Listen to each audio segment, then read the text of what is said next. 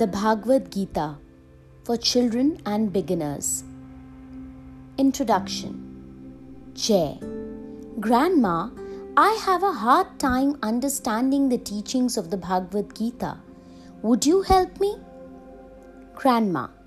Of course, Jai. I will be glad to. You should know that this holy book teaches us how to live happily in the world.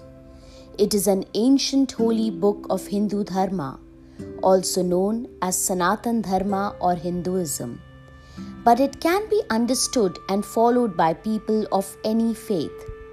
The Gita has 18 chapters and a total of only 700 verses. Anyone can be helped by daily practice of only a few of its teachings. The word Bhagavad means God or the Supreme Lord.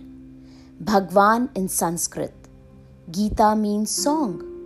Thus, the Bhagavad Gita means the song of God or the sacred song because it was sung by Bhagwan Sri Krishna himself. Here is the introduction to the Gita. In ancient times, there was a king who had two sons, Dhritarashtra and Pandu. The former was born blind, therefore, Pandu inherited the kingdom. Pandu had five sons. They were called the Pandavas.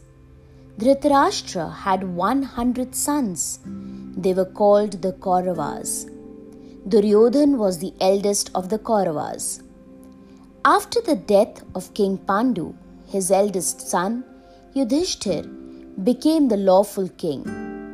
Duryodhan was very jealous. He also wanted the kingdom. The kingdom was divided into two halves between the Pandavas and the Kauravas. Duryodhan was not satisfied with his share. He wanted the entire kingdom for himself. He tried several evil plots to kill the Pandavas and take away their kingdom. Somehow, he took over the entire kingdom of the Pandavas and refused to give it back without a war. All peace talks by Lord Krishna and others failed, so the big war of Mahabharat could not be avoided. The Pandavas didn't want to fight, but they had only two choices fight for their right because it was their duty, or run away from war and accept defeat for the sake of peace and non violence. Arjuna, one of the five Pandava brothers, faced this choice in the battlefield. He had to choose between fighting the war and killing his most revered Guru, who was on the other side, his very dear friends, close relatives, and many innocent warriors, or running away from the battlefield to be peaceful and non violent.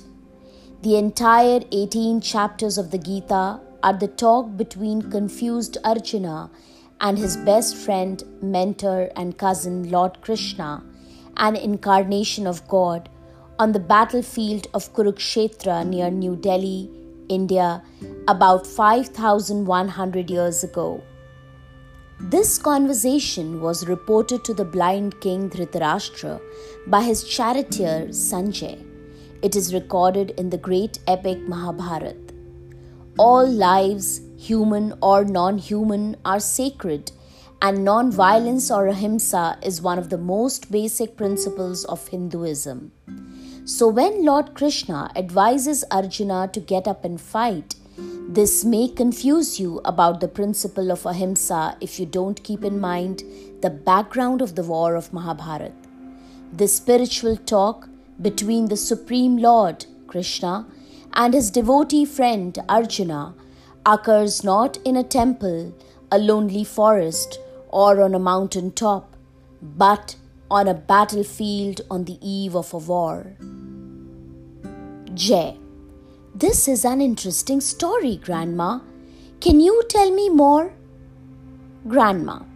If you come to where I sit every evening, Jai, I will tell you the whole story, one chapter each day. Just make sure your homework is done and you have time to listen. If you agree, let's start tomorrow. Jai. Thank you, Grandma. I'll be there to hear more.